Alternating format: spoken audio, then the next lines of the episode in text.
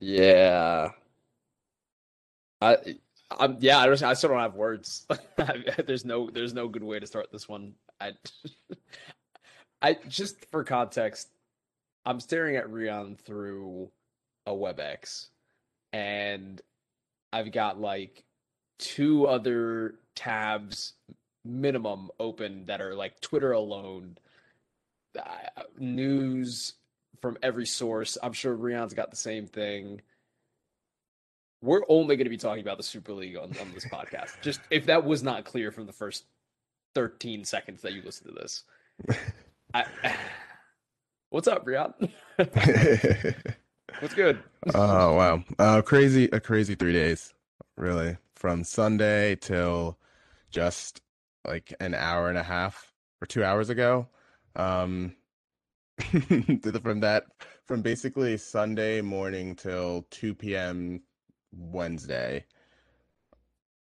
It like uh, just too much, too much to follow all at once, obviously, and um, and we saw something come full circle. like we saw, we saw basically an attempted coup um fail and as like one of my roommates was, has said, like all the lieutenants that tried to stage the coup, um, some of them are now being like forced to resign and kicked out.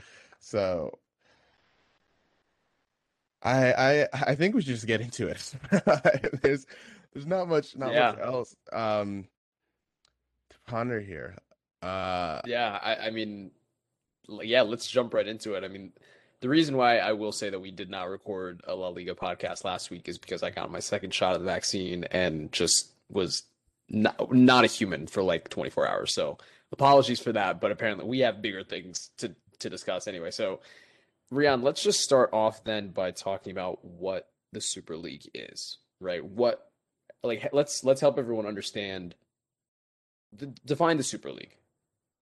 Oh, we should maybe we should say was now like hopefully well haha, oh, yeah nice or or more or, or more cynically what this version of the super league was but fair, uh, fair, fair. I'm, I'm, not gonna, I'm not going to argue semantics for the purpose of this, but yes, I I, I hear you. You're validated. Um, no, but the but this is what we got on Sunday. What was it around? I feel like what six o'clock Eastern time here in the US. Basically. But yeah. after midnight, late into the night, um, in Europe, we get the announcement from these 12 teams who were basically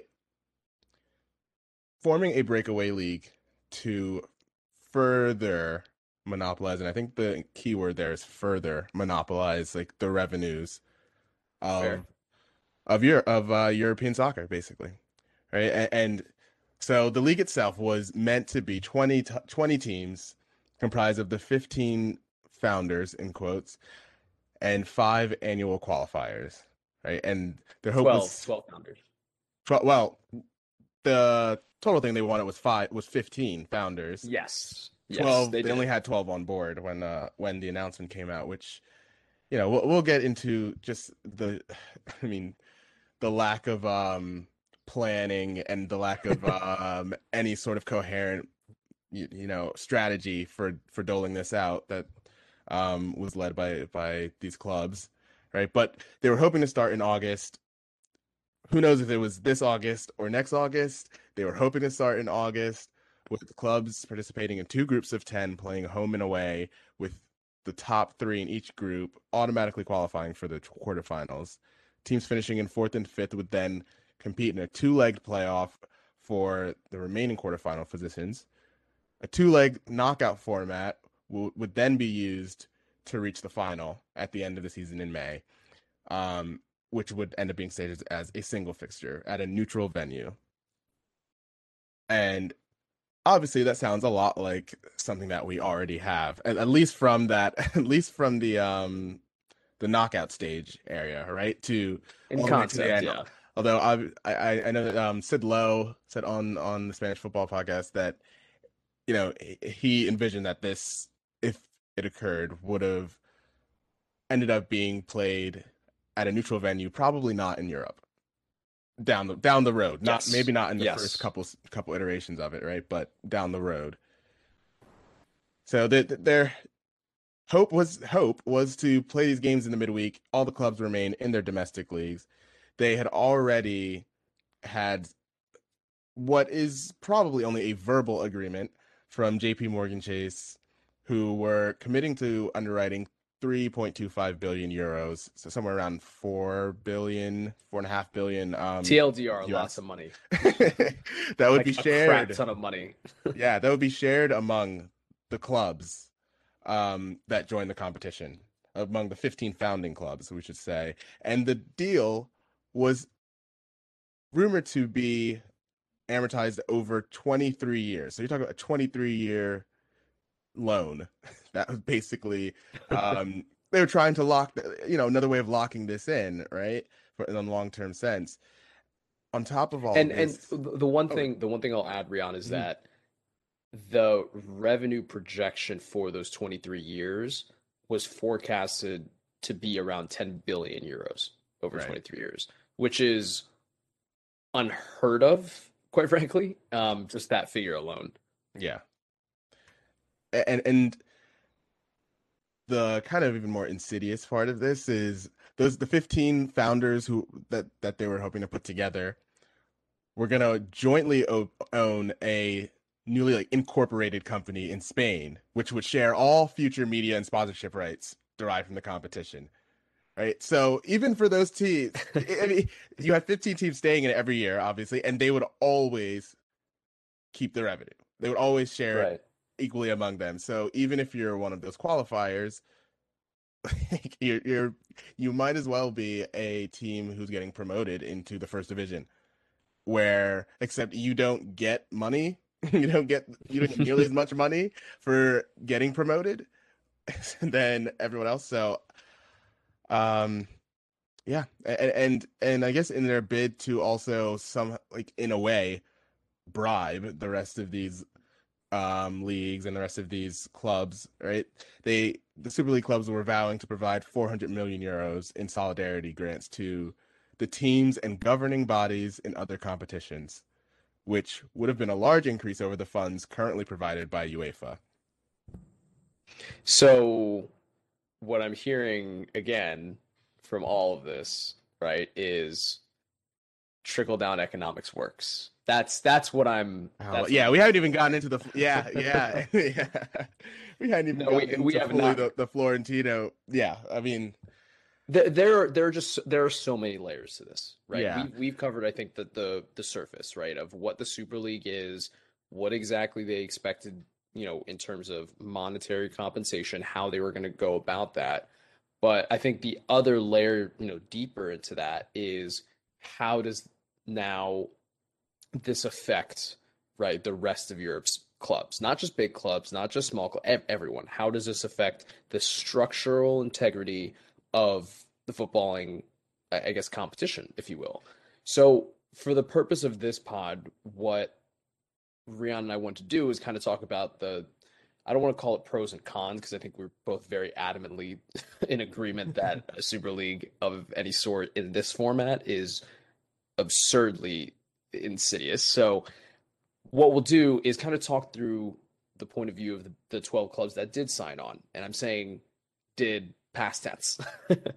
now, let's let's start Rian with I guess those arguments in favor of the Super League or why some of these clubs, you know, came together and do this eh, to do this. And I think it's pretty fair to say that this isn't a new idea. This has been talked about for almost 20 years. I mean, if you go back and watch interviews and tapes, there have been club presidents. I mean, I can even speak for, for Jean, Joan Laporta talking back in like 2004 about how a super league might be a commercially attractive idea for some of these big clubs as another source of revenue. And I think in some ways, the COVID pandemic sped that up. But at the same time, it's not like the small clubs and the the, the medium clubs. I, I hate using these phrases, but any other club is not being affected by the pandemic. It's just that I think th- those clubs kind of saw this as an opportunity, to to almost justify the league in and of itself. So these 12 clubs I'm assuming got together over the last several years and basically drew up the structure. It's interesting to hear the reports though. For example, Chelsea, right? There were reports today that they really only signed on at the end of last week. And maybe they were involved in the planning, maybe they had, you know, heard about it and, and were not actively involved. But people are really seemingly finding out pretty recently about this. Not just you know players and managers. No one had any idea until Sunday, basically. But even clubs themselves really signed on at the last minute. So why don't why don't we just talk about if you're Real Madrid, if you're Florentino Perez, if you're right one of these quote unquote big clubs, why are you trying to put this together? Because I guess the last thing I'll say is there is there's also no broadcaster that signed on to complete you know, the TV rights for any of this. So there's Amazon so Prime coming out specifically saying that we have yeah. not that we are not in any negotiations for this. Yeah, of, of course. Because why wouldn't they? Because nothing is set in stone. So there, it's too much of a legal hassle. So Rian, if you're Florentino Perez, why are you putting together this Super League?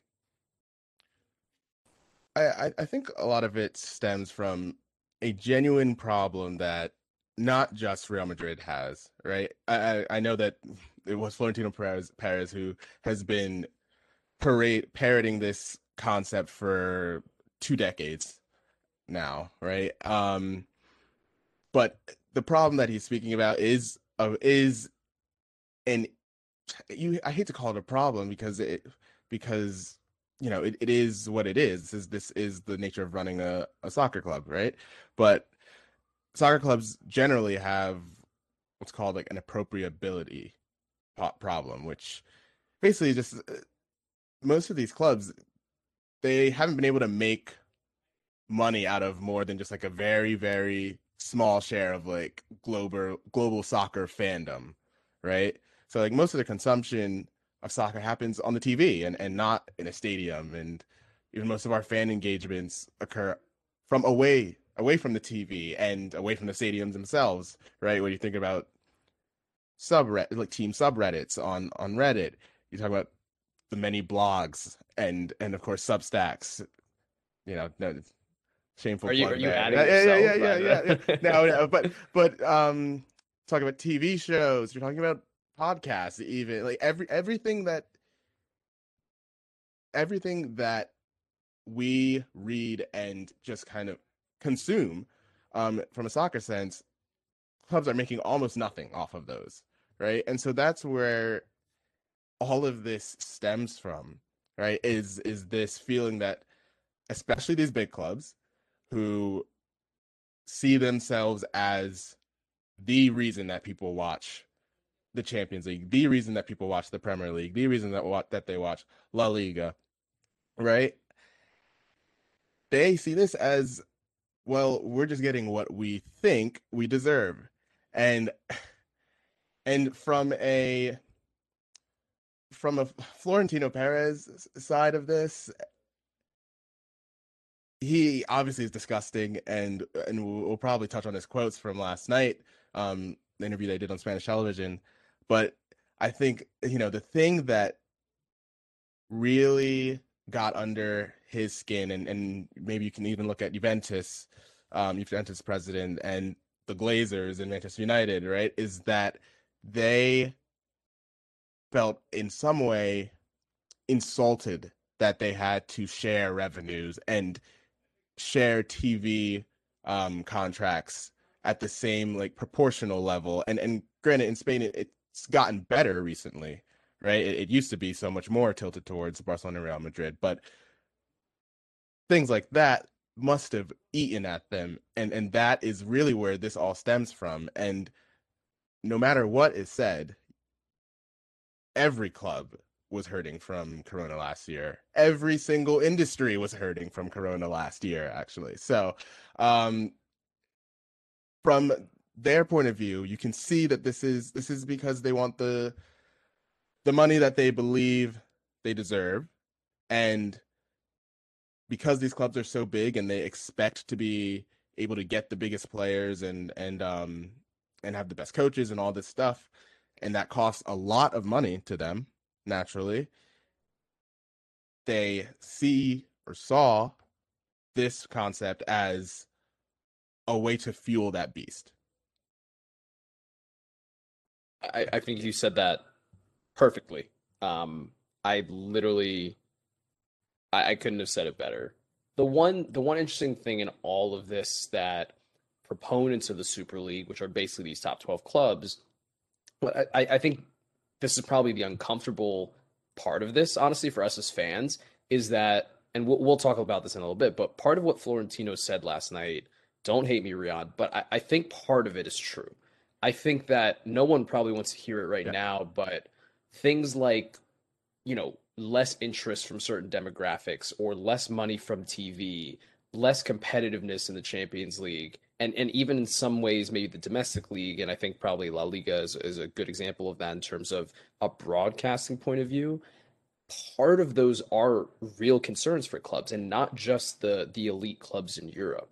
So he's not entirely incorrect but the solution isn't to make the rich richer, right? And assume that the money will flow down as like an in-kind donation to some of these other clubs. we'll, like we'll just you... kindly donate um, tens of millions of pounds for your best player. Yeah, of course, of course. like it, it makes absolutely no sense. And and by the way, I should note while we're recording this, I told you that Twitter is going to be up in the background this whole time. Manchester City have officially announced themselves that they will be withdrawing from the European Super League. So all of this is in real time, and I think I think clubs are starting to realize that there's a there's some power in fans' voices, um, and I don't say that lightly. So, re- I, I, think yeah, and, and I think sorry, sorry, jump in. I, I think there may be a couple other perspectives too in this in, in the arguments for it, right? For for these from these clubs' point of view, right? Obviously, Real Madrid, that yeah, their problem is is the gap is the is the amount of money that they that they didn't that they think they're missing out on, right? For some other clubs, I, I think a really good point was made by one of the millions of people who was tweeting about this in the last couple days. is that for this for the Serie A clubs, um, I mean, I know at least a couple of them are indebted to hedge funds. Um, in the case of AC Milan, right? But then you even think about Juventus, a team that wins it every year, right? Has won the last nine Serie A's, but at the same time have not progressed in any sense in the last five years, really, in the Champions League since reaching the Champions League final against Barcelona in um 2015. 2015, right? yeah. Like they they they have not come remotely close to it again, and they, on some level, must be looking must have looked at this and looked at the money that is flowing into the Premier League and those top six clubs in England, right, and find themselves falling behind. So that's just another another point of view for this, you know, from obviously a I mean, we can we can get into later maybe like the the Juventus president, former president maybe now, um the fact that he, he was on the U- UEFA's executive committee while at the same time behind their backs creating this. And oh, this this you know for a fact that this man did like a Wharton executive course of some sort to be able to to pull those shenanigans. I, I mean, it, it and it does leave like I think one last argument for the from the club's point of view, which is UEFA's terrible too. Like, don't like uh, look. Yes. We love that this is yes, not happening, yes, but at the same time, we can't forget that UEFA is more angry that this was done without them than the fact that this was done. Period. Okay, so these clubs have never felt like they've gotten what they deserve from UEFA in the first place and and and look that we don't have enough time to talk about you know that part of it right the the, the financial how the money should be divvied up and, and whatever right but all of these teams in one way or another have felt wronged by uefa sometime in the last decade just to keep it generous right you're th- you're thinking of manchester city just last year we're going to war with UEFA over financial fair play, right? So Right. There there are these other elements to why these teams saw this as a as a convenient way out honestly. Even if they weren't the ones leading the charge if they weren't the Real Madrid the Manchester United um Juventus who who are the three clubs that were rumored to be leading this charge most fever fervently um they had a convenient excuse to to join. Yeah, I, everything you're saying again resonating because the, I, I tweeted about this earlier, but we're talking about as now a situation where the Super League is basically falling apart. But we can't just forget that it's not like I'm not. I don't mean to throw Chelsea under the bus, right? But Chelsea kind of started it with the news earlier on. We're recording on a Tuesday afternoon. It, it kind of started with Chelsea fans protesting and Chelsea coming out and saying, you know, reports that we're, we're leaving the Super League. Like we can't just turn around tomorrow and be like, this never happened, or like there was still an active decision made by 12 club owners, maybe 11 if you count the fact that Barcelona had to be approved by socios right? Whatever. But still, there were 12 club owners that said, yes, let's do this. And purely because of the reaction, are probably not going to be able to go through with it. This isn't this isn't a situation where you know they're void of blame. So let's Right. not let's not forget that. Yes, we could. I mean, we could devote a whole podcast to talking about UEFA's antics. Um, hashtag say no to racism. But yeah, like let's let's keep it in the context of the Super League, I guess, because that is a whole other whole other issue. But Rian, there's there's also the other side to this, which I think is pretty straightforward about why people are very upset about the Super League. Why why I mean, why is this not a viable option? Because it's been talked about for years. It's floated been floated for years. I, I guess if you're playing devil's advocate, it, it would be neat to see more of the big clubs play each other more often in concept. But explain to us, I guess, why you know you think the Super League is a bad idea. I, I know I'm saying the obvious, right? But it, it's still helpful to hear it. Yeah, and for me, I think there's there's two sides to why this particular um proposal, this particular attempt was terrible, right? And I I think I'll just I'll just start from the sporting sense of it, right?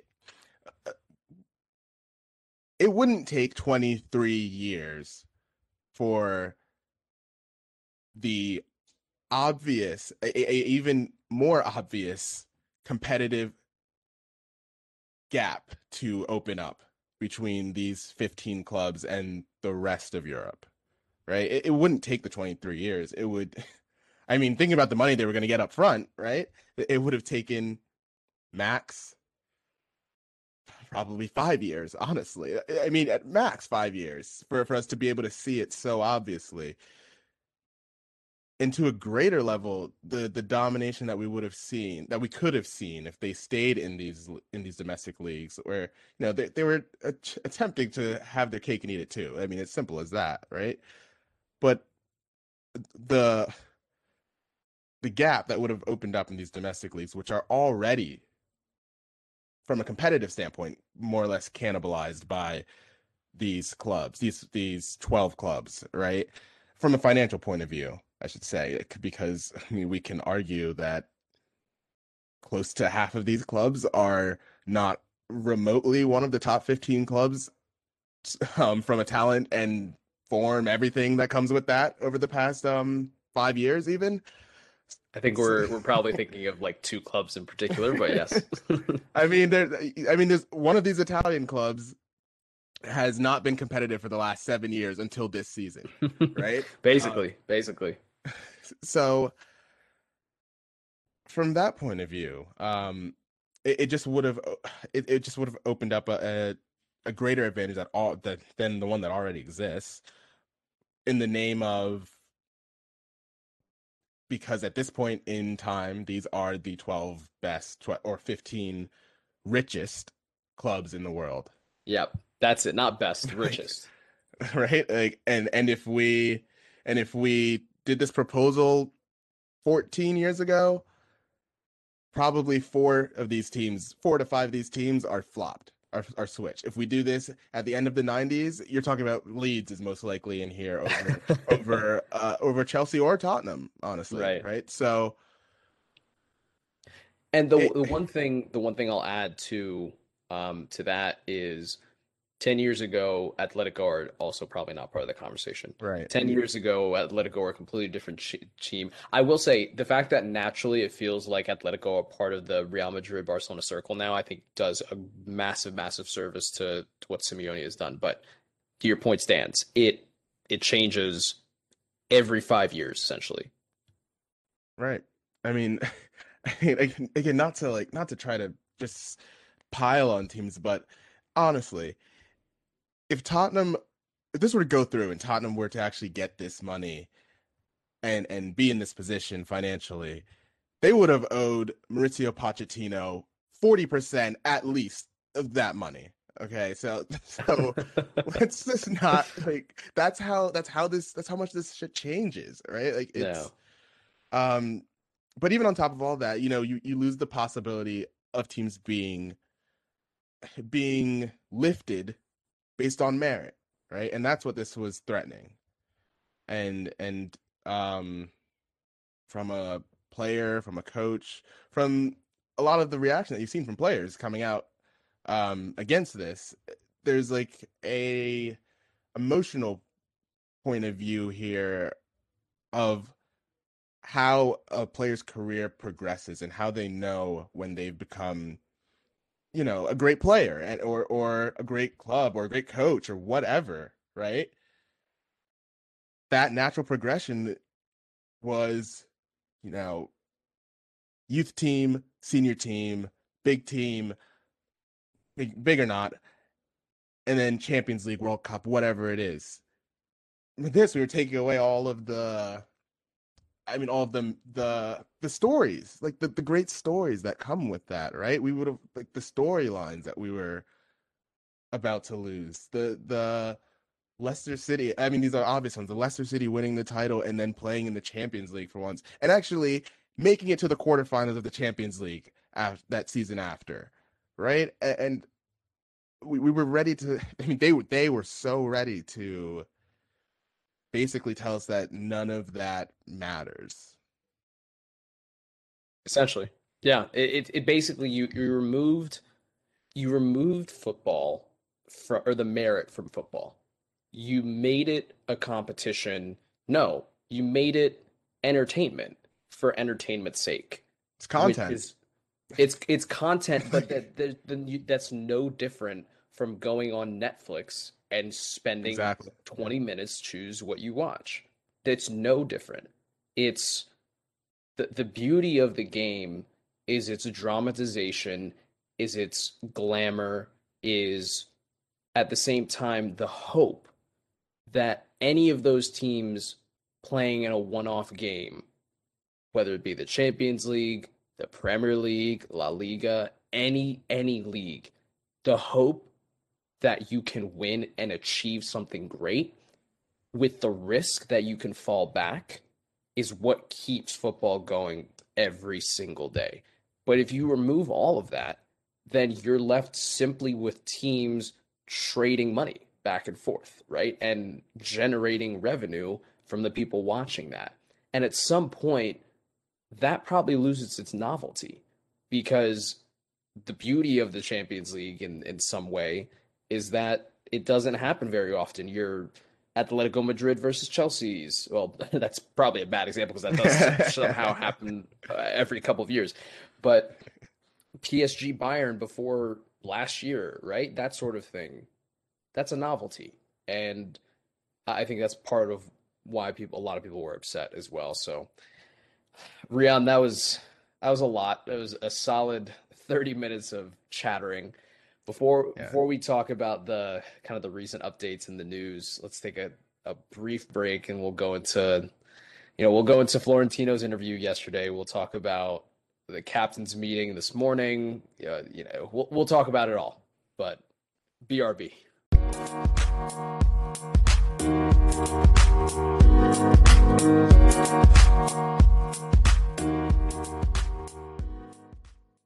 All right, let's let's talk around about where we stand now with the Super League. Um, last night, let, let's start. Let's start with last night because that was a pretty eye-opening thirty to forty minutes, which Florentino Perez, um, I believe the term is was unhinged.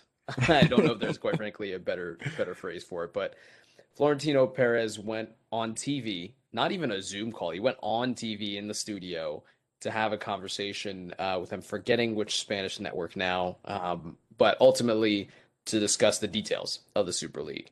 And for those of you that don't know, you know who Florentino Perez is, you know really what he means to to Spain, to Real Madrid. A lot of I would say Real Madrid supporters kind of allude him to Santiago Bernabeu, who was a president way back when for Real Madrid. Obviously, their stadium's named after him. He is a politician.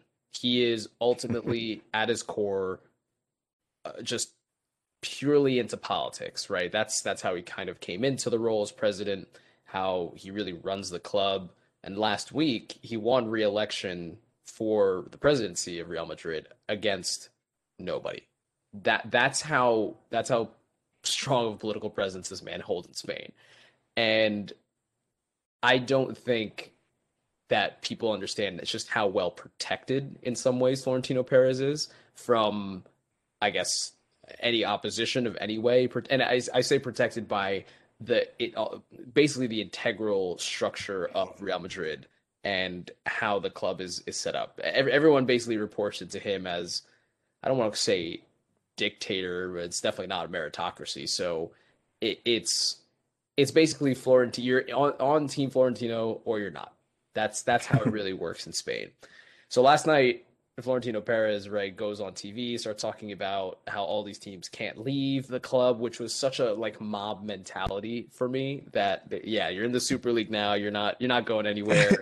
um, you know, no none of our players are going to be banned from, you know, national team competitions as well as the door is locked and the bouncers are staying there not allowing anyone to leave. yeah, yeah, exactly. And he basically just took a dump all over UEFA on top of that. Like he he basically called out the president of UEFA and said, you know, it was disrespectful what you said. Basically, in not so many terms, we provide all the entertainment and the, the revenue for you. So kind of a, a screw you type of thing. It was miraculous to see what he was saying. And I'd never seen it so explicit before. Um, but one of the themes around that I took away from that is he kept repeating this idea that we are saving football like eight or nine times. Like he kept saying this over and over again. Like we are saving football. This is for the good of football. And at some point, if you say it enough times, I guess you can buy into your own lie. I mean, I guess that's how it psychologically works.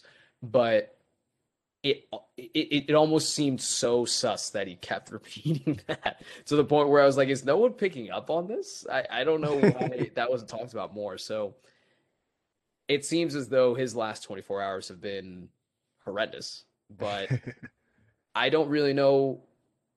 I I really know what to make of Florentino Perez at times because he is a politician that played his hand terribly. Yeah, I mean, everything from that from that interview last night was spoken like a man who truly just had come down from his literal ivory tower after some sort of weird eyes wide shut kind of party with all his other rich friends and started telling us how the world works more or less. Started telling us about um, how bad covid was last year for these clubs and and tried to convince us. I mean, I mean, convince. I don't even know if that's the right word. He he was just spewing words, basically, um, saying that oh, European football will be dead by 2024 if we don't do this. All of these clubs, big and small, will die. Um, you know, he played the hits. He played the Ronald Reagan hits. Look, we're the big clubs. We'll yeah. get we'll get all the money and then we'll distribute it.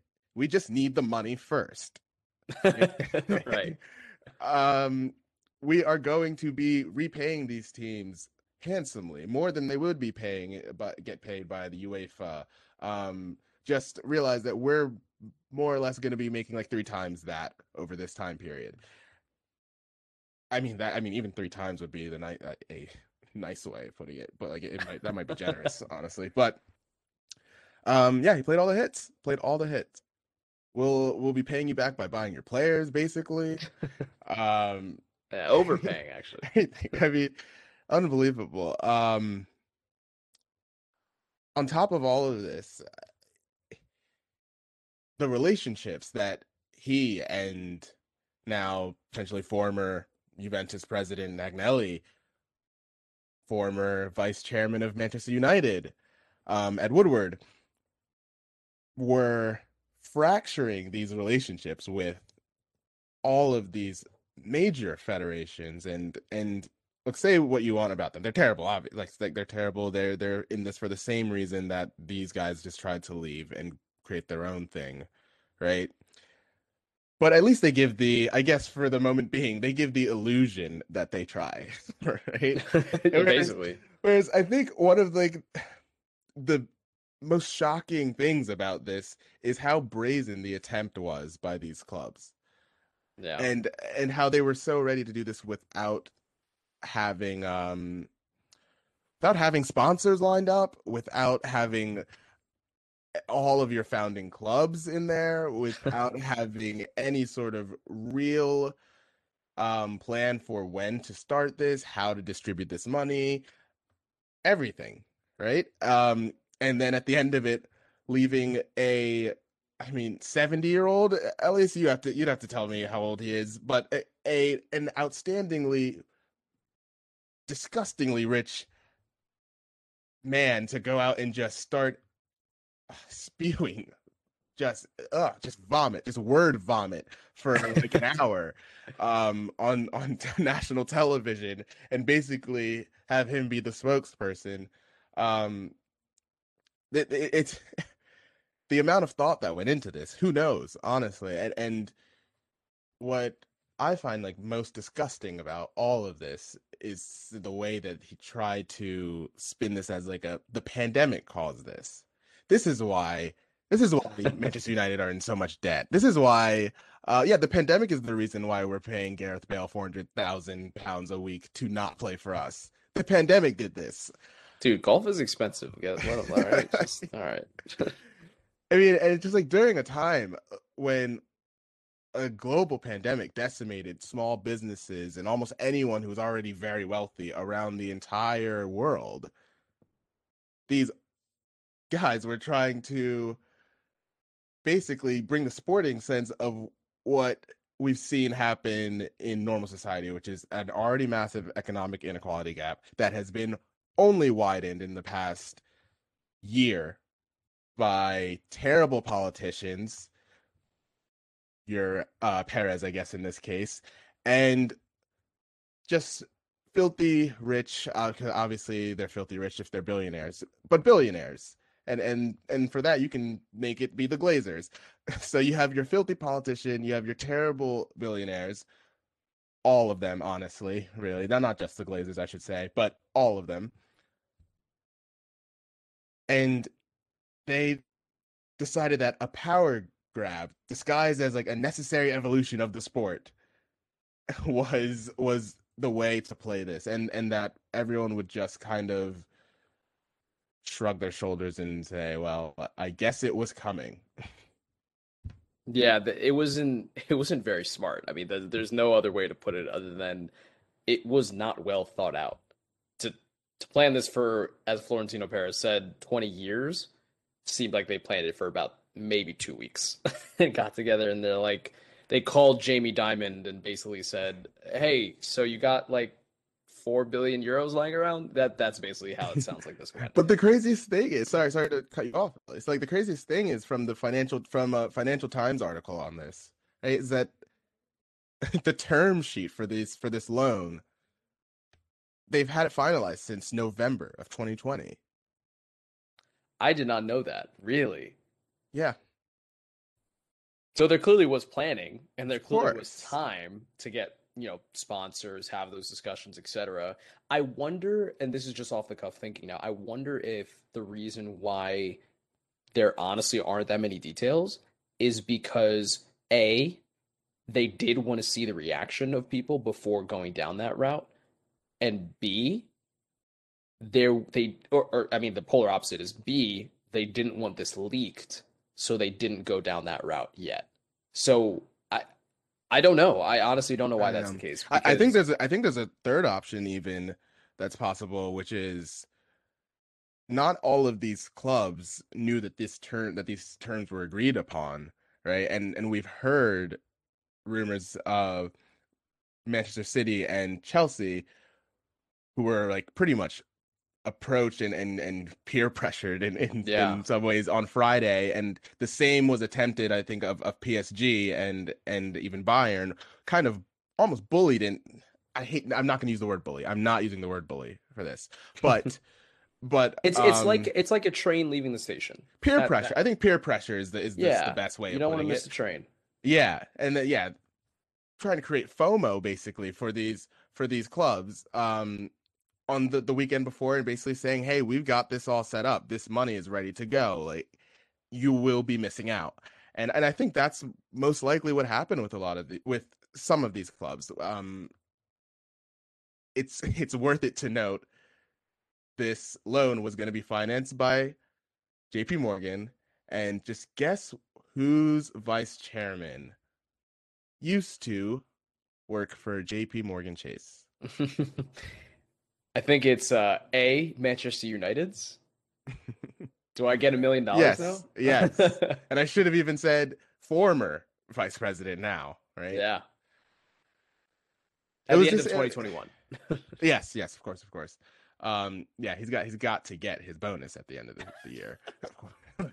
he knows how it works yeah of course um but yeah from that obviously from that sense it, it was just it was just disgusting. It was disgusting money grab a disgusting power grab um from i mean obviously just just people who only cared about one thing right? And they only cared about Yeah. making money.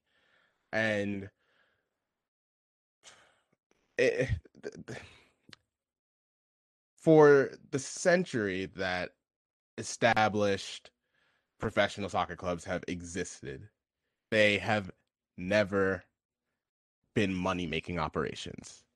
The- This, this is, I think that's what makes this the difference between a lot of American sports here or our major sports, right?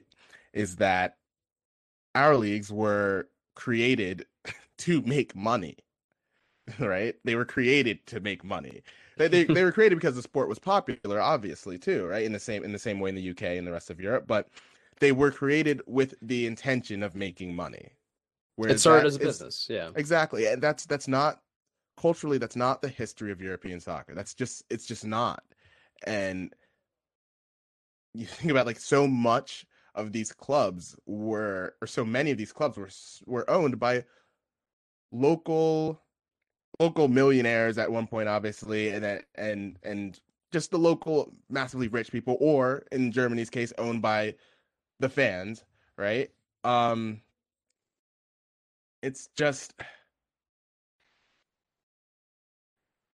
it's just it's just really disappointing that we that that it was even put together like this um and that that they had the confidence the hubris that this would work i mean it was sad. It was very it was it was very sad to see how how it, they thought this was going to unfold and how and how they were ready ready to bully the rest of the continent into into um basically just giving up. I mean basically basically like su- su- succumbing to the the or I guess conforming to to the um Big Twelve, I guess if you want to call them. I don't even want to Right? I mean, the it would have been the- 12. yeah yeah right But yeah, I mean the okay, so what where are we now with uh with with the Super League and with I don't know, um with just all of this in general. Um I, just a, a couple of other things that I'll mention, right? So what we know this morning, Jordan Henderson called a meeting of all the Premier League captains who got together. I think the the details of that are a little fuzzy, but we have seen on social media that Jordan Henderson and the rest of the Liverpool squad have basically come out in in protest, right, sharing this slogan of "We're opposed, we're against this, um, you'll never walk alone," that sort of thing. Um, it was pretty unanimous. We also know, right, that City have kind of officially started proceedings to withdraw from the Super League. That I don't think can be said about Chelsea or any other club just yet, at least officially. But at least we, we know, know we've heard rumors. We, well, Yeah. there have been reports that that um, Chelsea and Atletico Madrid and Barcelona Yep. are are all um, on the way making out, making preparations to Yeah. leave. Right. Yeah, exactly, exactly. So, I think that I guess the ultimate question is where does this leave things between now and like the end of the season? I don't like. These teams are still playing UEFA competitions. You have the Euros, Copa America, and the World Cup coming up in the next year and a half, basically.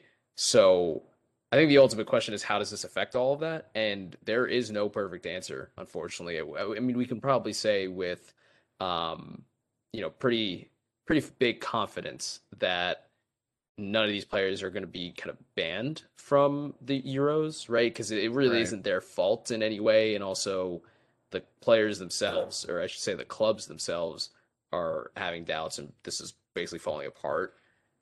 I guess the only thing that I have hesitancy about now, I guess there are a couple of questions that are unknown, is how does this affect teams in their domestic play, right? Will there be ramifications from the FA? Will there be ramifications from the Spanish Federation? Or, you know, I'm, I'm talking about things like points deducted or, um, you know, bans of some sort, that's transfer. I don't know. I don't know. I'm just purely speculating.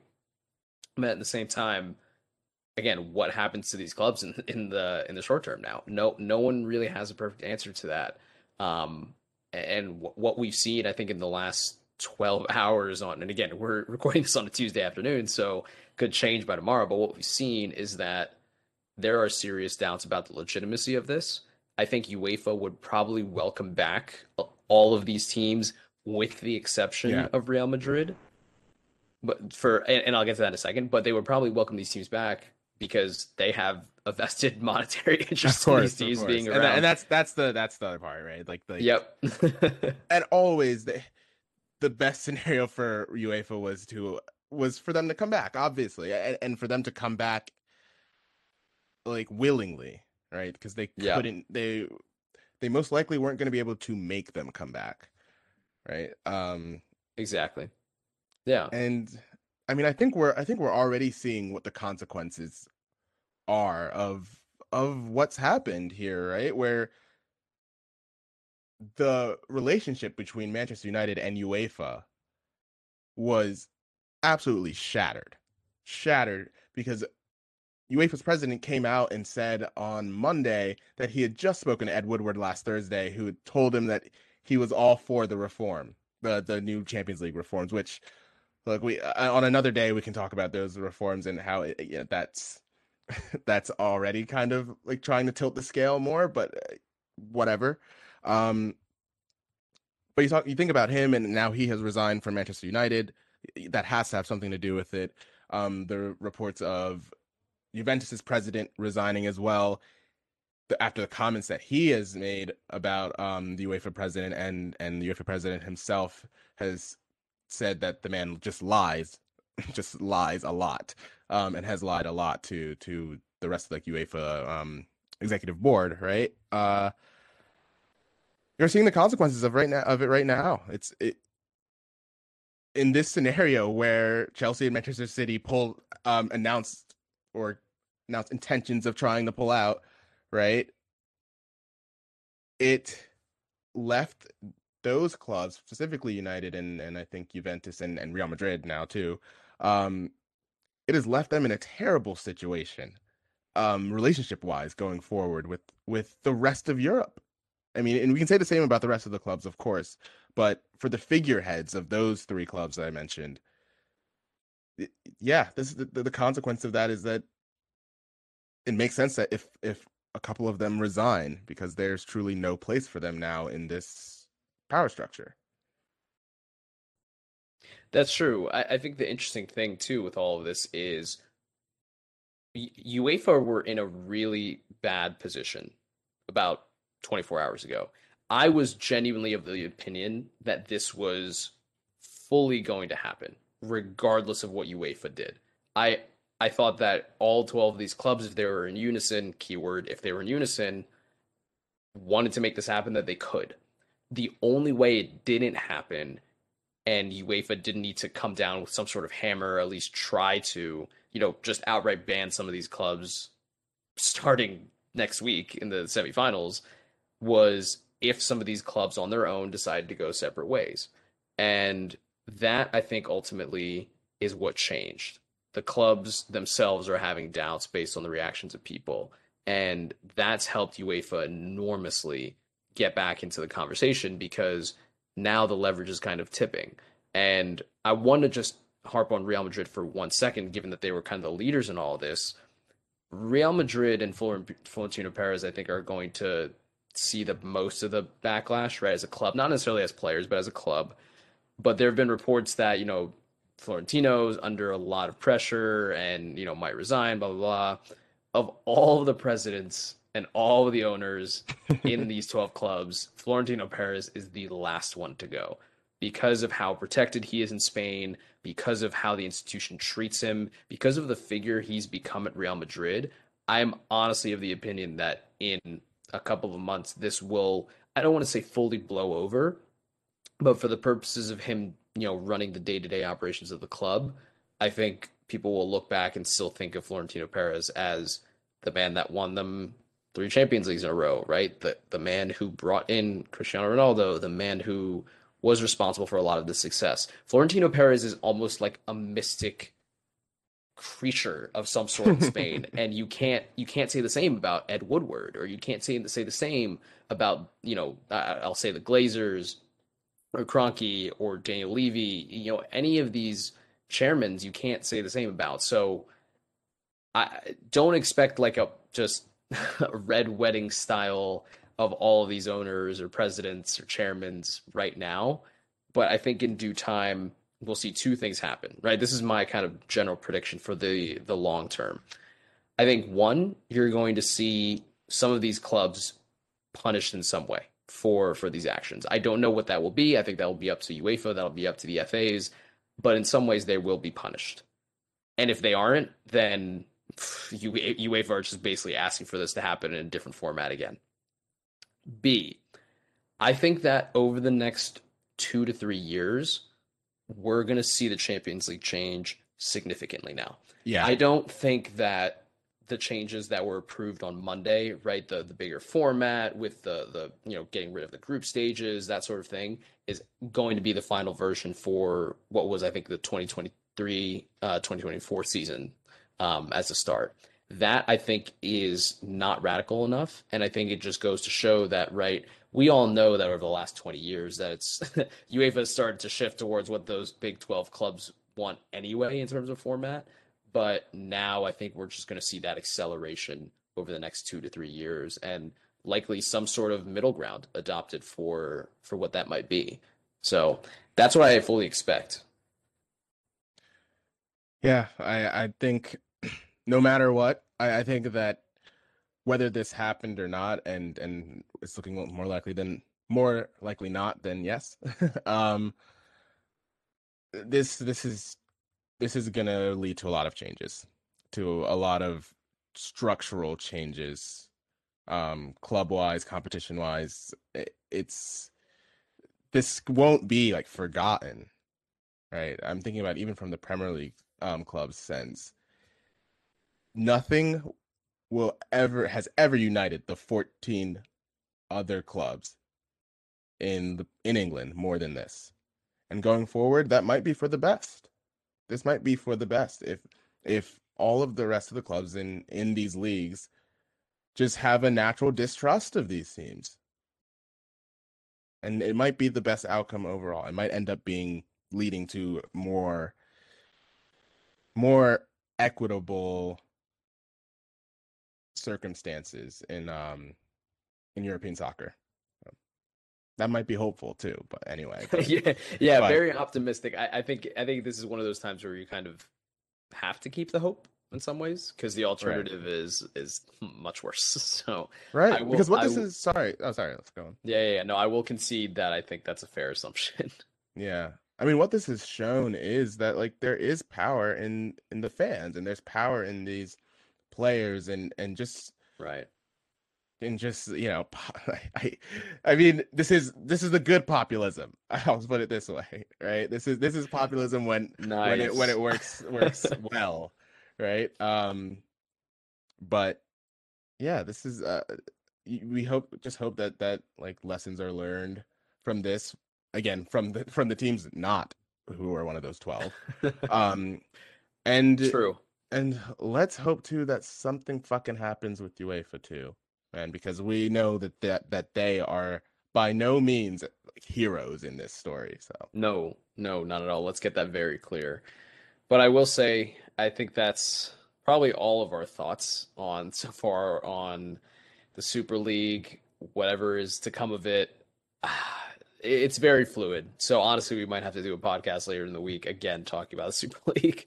No one's really, no one's talked about like I haven't even had the chance to digest the fact that Barcelona won their first trophy, right, since 2018, 2019 over the this past weekend. Chelsea are currently pooping the bed against Brighton, right? Uh, we didn't even have a chance to talk about any of the Premier League games over the week. Like this is this is huge. This is that's how important this all is. So I'll leave you with that parting thought, and uh, probably we'll be back later in the week talking about the same thing with more updates. Honestly. we still have the Champions League semifinals next week too so Oh yeah, for, I completely forgot about that. No one even has thought about the fact Real Madrid. I'm telling you, Real Madrid versus Chelsea next week is going to be the most interesting semifinal in a long time. I cannot wait. PSG City is probably even more entertaining for purely footballing reasons, but for the narrative, it's all narratives, man. We've, we've gone back and forth. We said this, all narratives. So anyway, Rian, I'm done. I'm done talking about Super League. I need a drink, so I'm gonna I'm gonna not Super League for a little bit, and we'll wrap it up. thanks guys